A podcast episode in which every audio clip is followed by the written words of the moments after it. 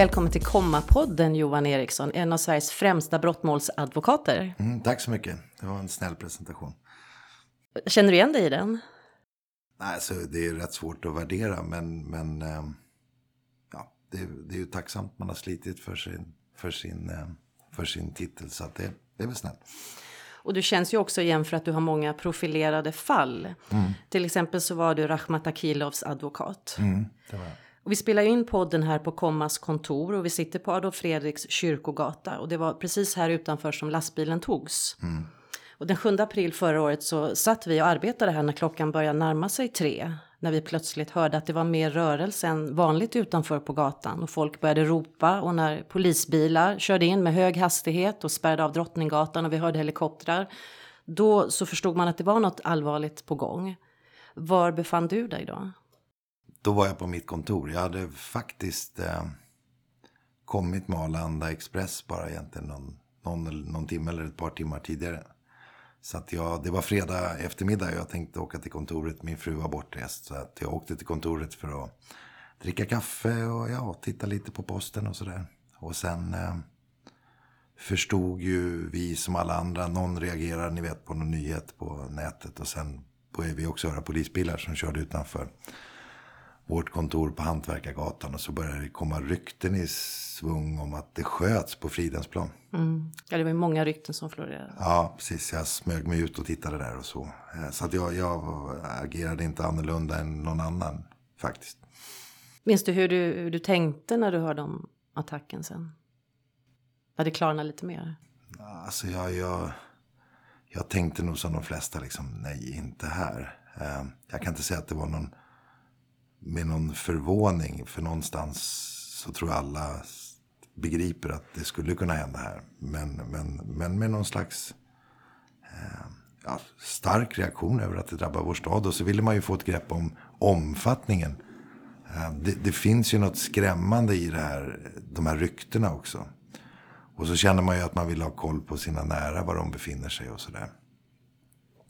Så att det, det, är väl en, det är väl en oro som går över till, eh, till någonting annat egentligen. När man funderar, vad, vad är det som har hänt? Det var inte arbetshjärnan som... Nej, det var inte in- det. Jag, jag har fått den där frågan. Om, om, om, om det här hade varit 15 år tidigare eller 10 år tidigare så, så kan man veta det att eh, brottmålsadvokater har en, alltid nästan en sån här påslagen eh, tanke om att tänk om jag får det här uppdraget. Och så skulle jag ha tänkt förut. Jag hade inte en tanke på det faktiskt. Inte en tanke. Utan jag eh, hade fullt sjå som alla andra att försöka hänga med vad som hände. När fick du sen besked om att du skulle försvara Akilov? Jag, jag, jag, en domare ringde mig på morgonen, eh, på lördag morgonen. Eh, in, inte med en fråga utan med en hypotetisk fråga. Hur jag skulle ställa mig till uppdraget om, om jag fick en fråga. Och så sa hon att du kan, du kan väl fundera på det. För då vid det laget tror jag man inte visste om han hade något eget val på advokat eller så. Utan man ville väl sondera och vara liksom beredd. Eh, och då fick jag en fråga och då ringde jag min fru. Och så åkte jag till min mamma som har Alzheimer. För jag tänkte att det är väl bäst att jag liksom gör mig klar. Om det, om det nu skulle bli så. Så funderade jag. Och landade i, och så blev det ju. Så blev det vid, vid eh, halv ett-tiden eller något sånt där. Så ringde tingsrätten och frågade. Och då hade jag tänkt färdigt. Framförallt på om jag skulle ha tid. Eh, det är ju, om, om det är någon glädje man har av erfarenhet av uppmärksammade mål. Så är det att man vet att det äter upp all ens tid. Det tar ens fritid, det äter upp ens tid. Det, det förstod jag. Jag tänkte det då, hade du din stab redo också då? Jag har ingen stav utan det, det är den ensamma advokaten med sin mobiltelefon i de där lägena. Du sa inför rättegången att det är mitt jobb att få honom att klara av att berätta varför det blev som det blev. För om han tystnar, då har jag misslyckats. Ja, det, och det, Vilket det, ansvar. ja, alltså man ska inte... Så här var det ju under, under de förhör som följde från april fram till dess att förundersökningen började bli klar. Eh, så hade han ju berättat om allt som jag bedömer. Eh, medverkat i utredningen. Och, och i det låg ju att jag visste att han ville berätta. Eh, och då tänkte jag att då är det mitt uppdrag att se till att han faktiskt är i ett mentalt skick och klarar av det. Och då ska man veta att han satt inlåst i en sju kvadratmeter stor cell med en glasskiva på ena sidan. Han var inte ensam någonting från det att rättegången inleddes till dess att den avslutades. Det är en rätt tuff tillvaro. Mm, det är en tuff situation. Mm. Har du tid att reflektera efter en rättegång hur, hur utfallet blev, hur du gjorde ditt jobb och om du kunde gjort något annorlunda? Ja. Eh, jag hade för första gången i mitt liv ska jag säga ett riktigt sommarlov. Alltså jag var ledig som vanliga människor är. Eh, eh, och kände för första gången också en, en slags trötthet. Så där. Kände, jag kände att jag behövde vara ledig helt enkelt. Att, att jag behövde göra helt andra saker än att tänka på Drottninggatan. Och, eh, och få vara i fred utan att min telefon ringde alla tider på dygnet. Eh, vilket ju innebär att man alltid på något sätt måste vara ha, ha garden uppe. Det är ju så. Om man vet att det ringer hela tiden så måste man ändå på något sätt ha garden uppe. Och när man håller på med det där så tänker man inte så mycket på det. Men när, när allt stillnar så gör man ju det. Eh, och då var det väldigt skönt. Och det är klart att jag i efterhand har reflekterat över det. Sen ska jag hålla något föredrag nu på advokatdagarna om, om uppdraget. Var det något du kunde gjort annorlunda? Ja, säkert. Men, men det är ingenting så här som jag känner liksom att eh, oj, där gjorde jag fel. Eh, nej, det, det, tycker jag inte. Jag, jag kanske... Jag har tänkt så att jag skulle ha varit tidigare ute med till exempel att hålla presskonferenser. Istället för att ensam tala med, ja, jag, jag överdriver inte om det kunde ringa 35 journalister inom loppet av en timme. Eller 40 journalister under loppet av en timme. Och då höll jag 40 små telefonintervjuer enskilt med dem i rad. Det är ju dagens medielandskap. Ja, och, och, och det för sen när vi väl kom igång så hjälpte tingsrätten till snällt. Och jag fick hålla presskonferenser i tingsrätten. Och jag fick... Det ordnades att vi hade pressträffar efter varje dag. Och det, det, var en, det var en väldigt bra avlastning. För att man behöver tid för reflektion. Och det är svårt att ha det när man hela tiden måste prata med journalister. Och jag kände också ett ansvar att göra det. Det låg i rollen att göra det tycker jag. Eh, jag valde också att göra det därför att jag blev ganska hårt ansatt.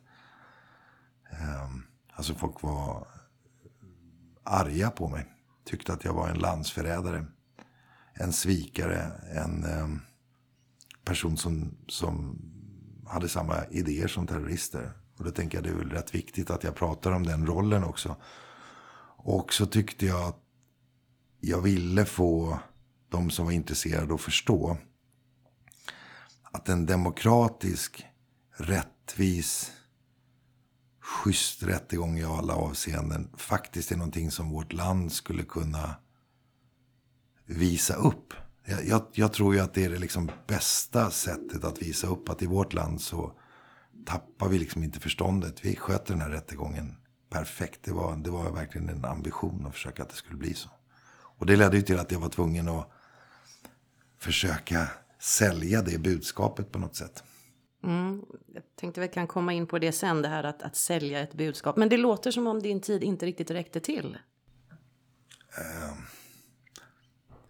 nej, min fritid räckte inte till. Uh, jag hann göra det jag behövde göra i målet, men, men periodvis hade jag ingen fritid. Hur gör du för att bygga förtroende med dina klienter? Och tänker inte bara på Akilov, utan nej. i alla fall. Nej, det, det är advokatens viktigaste uppgift. Um, den som jag försvarar måste känna att jag är den personens försvarare. Det innebär att de får inte känna att jag fördömer. Ehm, de måste känna sig trygg med mig på något sätt. Och de måste våga berätta saker för mig. Ibland saker som man inte har berättat för någon annan människa i livet. Och det är klart att ska du, ska du få människor att göra det. Då måste man på något sätt få ett sånt förtroende att människor känner att det är tryggt att vara med mig och det, jag sviker inte förtroenden. Det tror jag är viktigt. Du har sagt det att ni ska vara en motpol för en person som för stunden inte har ett förtroende. Mm. Det, det är så. Det är så. Du har också pratat om bedräglig erfarenhet. Vad mm. menar du med det?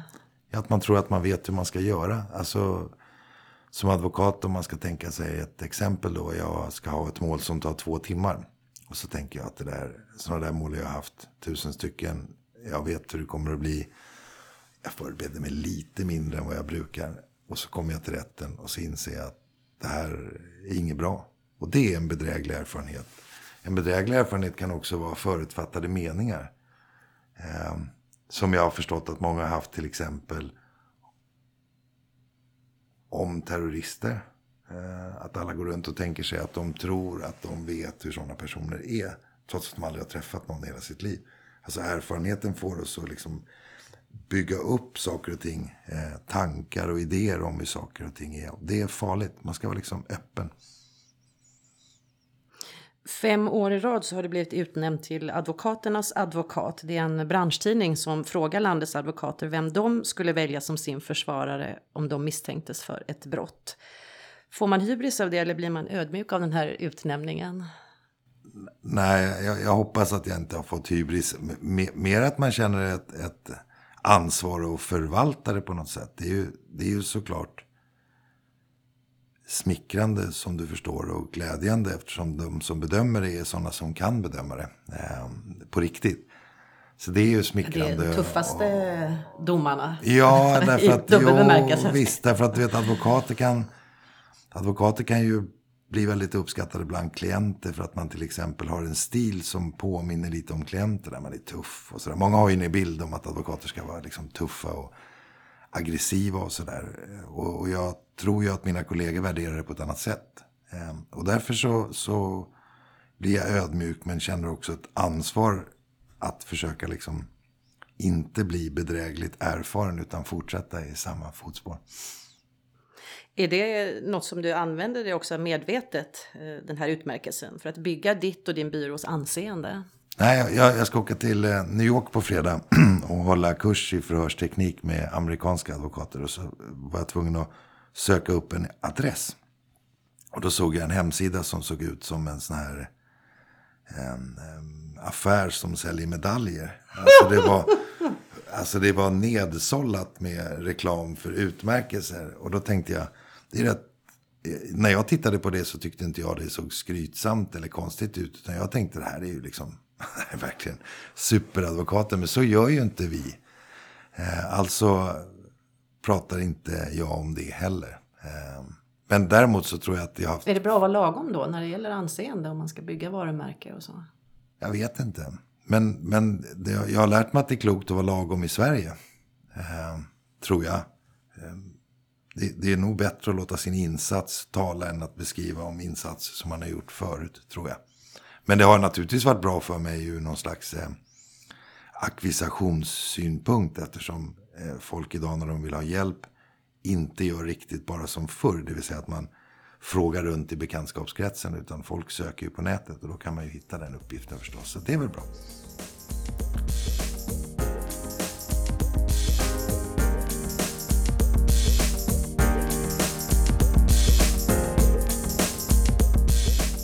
Johan Eriksson, stjärnadvokat, är dagens gäst i Komma-podden. Du, du verkar skicklig på att berätta en historia och är intresserad av det. Är det så? Jag är intresserad av, av historier. Jag är intresserad av mänskliga tankar och mänskliga öden. Det måste man vara om man har mitt jobb. Och jag tror att man måste ha en rimligt bra förmåga att lyssna på det en människa berättar och sen berätta det för en domstol liksom på ett sätt som domstolen gillar. Alltså att man, man måste, jag, jag måste ju göra juridik av den där berättelsen. Jag säljer ju rimliga tvivel. Alltså det är ju, det är ju, Säljer rimliga tvivel? Ja, det är ju, det är ju advokatens, försvarsadvokatens roll. Om någon förnekar, och det är kanske den mest intressanta situationen då i många avseenden. Då säljer jag rimliga tvivel. Jag säljer alternativa tankar. Eh, ofta då i form av att min klient säger att det gick inte till på det sättet som åklagaren gjorde utan det gick till på ett annat sätt. Och då vill jag ju, räcker det ju för försvaret att när domaren går hem så tänker de ja, det skulle faktiskt kunna vara så. Det, det det är det jag säljer. Finns den tanken kvar, då blir min klient frikänd. Och då, då tänker du, ja då har du mottagaren där om man nu pratar kommunikation. Och, men hur, hur tänker du mer kring det här att sälja ett budskap? Att det är en mycket intressant konst. Alltså det är en mycket intressant konst. Um, om man, om man har mitt jobb och dessutom ägnar jag mig jättemycket åt undervisning och tycker det är jätteroligt. Um, då lyssnar jag ju ibland på advokater eller åklagare eller politiker faktiskt ibland. Och så tänker jag ibland då att det här var superbra. Och ibland tänker jag det här var inget bra alls. Um, och därför så, så tänker jag förstås mycket över hur man, hur man ska få människor att åtminstone börja överväga att tänka som jag gör. Det är en intressant tanke. ja, men det är en väldigt intressant ingång. Mm. Men sen ska man ju göra verkstad av det också då. Mm. Um, hur, ska man alltid vara trevlig i en diskussion eller en argumentation? Mm, det ska man. Varför då? Därför att om, folk, om man är otrevlig, oförskämd eller uppfattas på ett sätt av mottagaren eh, som är mindre bra. Då tenderar människor att tycka sämre om ens argument. Eh, det tänker jag till exempel på politiker ibland. Att man svarar på ett sätt eller argumenterar på ett sätt som är oförskämt ibland faktiskt mot den som man argumenterar med. Och så börjar man tycka illa om den personen som argumenterar. De kan ha helt rätt, men det blir fel därför att man är oförskämd. Jag tror inte på det. Det är liksom att överargumentera för sin sak helt enkelt. Ja, då handlar det om respekt också kanske? Eller? Ja, ja. Och, och, och, det, jag föreställer mig att alla politiker som har olika uppfattningar om olika saker inte tycker illa om varandra privat. Det, det tänker jag mig att det gör de nog inte. De dricker nog kaffe och käkar bullar på fredagar och sådär. Eh, men, men när man kommer i, i, i liksom polemik med varandra så är det så lätt att ta till det där vapnet att man blir man vill vara ironisk tror jag ganska vanligt politiskt trick. Man är liksom ironisk eller att man ständigt upprepar saker som man tycker att någon annan har gjort fel tidigare. Jag är inte så säker på att det är så smart. Och det, det pratar du med eh, studenten om när du undervisar? Ja, alltså jag undervisar ju lite på universitetet. Eh, och jag undervisar väldigt mycket för andra advokater i just praktisk eh, teknik i domstol. Förhörsteknik, eh, hur man håller sakframställningar, hur man argumenterar om olika saker. Men är det så att du föreläser då, mm. eller får de en enskild duvning också så att de känner att de får med sig utifrån sin egen? Alla är ju olika, alla har ju sin stil också. Mm. Det är svårt för någon att kopiera din stil. Ja, det ska man inte. Men advokatyrket är ett härmande. Alltså det, det är så. Hur ska man annars lära sig? Man lyssnar på någon kollega så tänker man det där var liksom listigt formulerat och sen så tänker man det där ska jag försöka använda. Men det gäller om man är skicklig att göra det till sitt. Eh, det, det, finns ju saker som en person kan säga som en annan absolut inte kan säga. Man kan ha lite friare tyglar om man har jobbat lite längre till exempel. Men, men i allt man gör så handlar det om att hitta en personlig stil när det kommer till processande. Men däremot så kan det ju vara bra att ta bort sånt som är direkt dåligt. Mm. Och du har sagt också att du ägnar mycket tid åt att tänka allt mer tid. Mm. Varför är det viktigt för dig? Det är därför att man ska tänka på sina argument. Och ibland tänker man att folk säger saker och så kan man nästan tänka att du tror inte på det själv. Och det skiner ju igenom och därför så gäller det ju att tänka på saker så länge så att man helt plötsligt tänker att man förstår det. Jag, jag, jag sysslar ju med obegripliga saker, alltså utåt sett. Eh, låt säga att jag har någon som har mördat en annan människa och vill erkänna det. Och jag tycker att motivet till gärningen eller bakgrunden till det här mordet är viktigt för att det kommer att påverka straffet. Då beskriver jag ju obegripliga, alltså fullständigt obegripliga saker. Att man har tagit livet av en annan människa. Då måste jag tänka så länge så att jag försöker att sätta mig in i den personen som gjorde det. Så att jag kan förklara det på ett sätt. Och när jag förstår det själv då tänker jag då borde jag kunna få någon annan att begripa det också. Och då är det tankeverksamhet som gäller. Men om det under den här processen då dyker upp något helt oväntat. Något mm. som du inte var förberedd på. Mm. Du hade ingen aning om det. Nej. Och det förändrar plötsligt hela bilden på något mm. sätt. Hur, hur gör du då? Då byter jag fot. Då byter du fot? Ja, därför att det är advokatens jobb. Jag är aldrig åtalad. Jag är inte misstänkt. Utan det är min klient som är det. Ett långt liv i domstolar har lärt mig att det finns massa saker som kan hända. Plötsligt tänker någon och berättar någonting, säger de till mig att så här ska jag berätta. Och sen så säger någon annan någonting annat. Och sen så tänker man, vad är det du säger? Det här var inte det vi pratade om nyss. Eh, men då blir det min fullmakt. Alltså jag, jag, jag försvarar ju den som sitter där och den uppgiften som den personen lämnar. Det är klart att det har hänt att jag har gått in i ett rum och sagt att det är rätt jobbigt att försvara dig när du ändrar dig hela tiden. Men det är ju ingenting jag kan göra någonting åt. Utan jag får ju försöka laga efter läge. Mm. Låter inte alltid lätt. Nej men charmigt. Eh, det, om, om allt vore så lätt så vore det inte så charmigt. Du har ju vuxna barn, två söner. Mm. Men och när de var tonåringar, vad fick de för råd av dig då när de skulle ta steget mm. ut i vuxenvärlden? Jag tänker, du har ju sett vad som kan hända om saker går riktigt fel. Ja. Kan du ge något råd till tonårsföräldrar? Ja, eh, lyssna eh, på vad de säger. Titta på hur de beter sig. Eh, försöka ha en, eh, en bra relation till sina barn som inte är präglad av att man är liksom rädd för sina föräldrar. Så tror jag det var ibland när jag var yngre. Att man var liksom mer...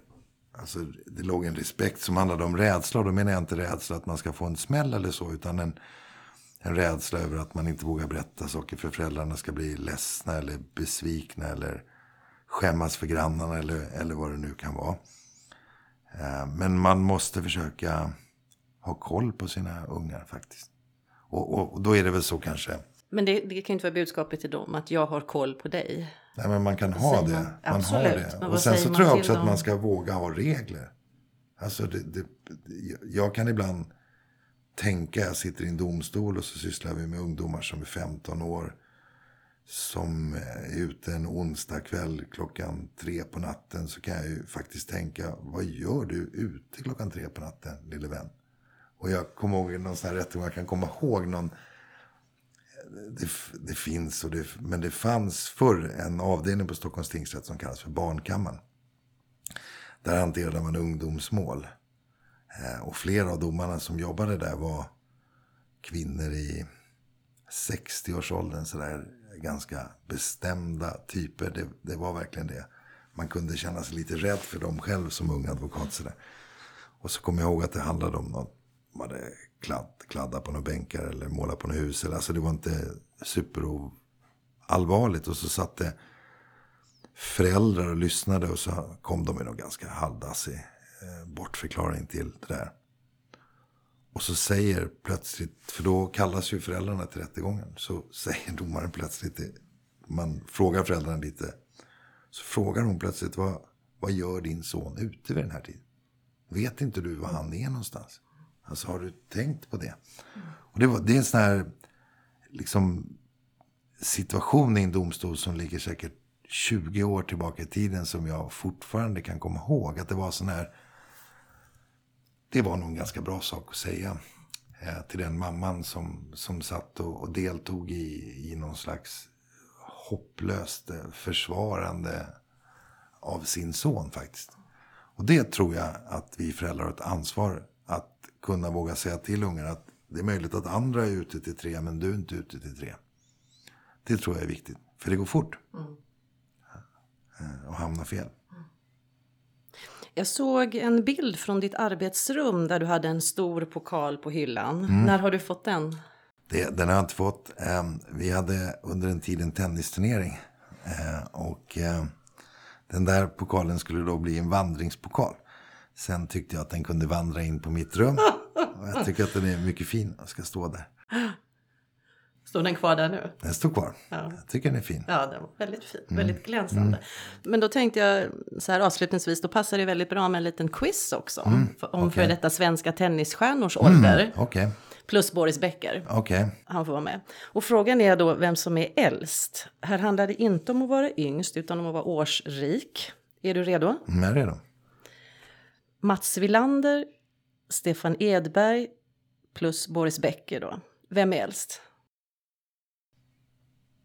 Då tror jag det är Boris Becker. Nej. Då är det Mats Wilander. Ja! Grattis! Eh, Men du är nästan årsbarn med honom. Är Han så? är 54 och du Okej, är... jag är det också. Ja, Bra ålder. Ja. eller hur? Och Stefan Edberg, ska vi gissa på honom? Eh, Stefan Edberg kan jag då tänka mig att han är typ eh, 45 kanske. 52? Okej. Ja, nu blir han glad. Ja, just det. Och Han är Boris spänstig som 35 i alla Ja, och Boris Becker 50. Har du koll på Björn Borg också? Ja, Björn Borg är väl, eh, ja det har jag ju för att han är född 1956. 56 sa jag, så att han blir 62 där. Mm. Tack så mycket Johan Eriksson för att du gästade Kommas podd. Tack så mycket, vad kul. Och blir du sugen på att lyssna på tidigare avsnitt av Komma-podden så kan du höra dem på iTunes eller Acast. Och följer oss på LinkedIn där vi heter Komma RN som i Reputation Management så får du senaste nytt om nästa poddgäst.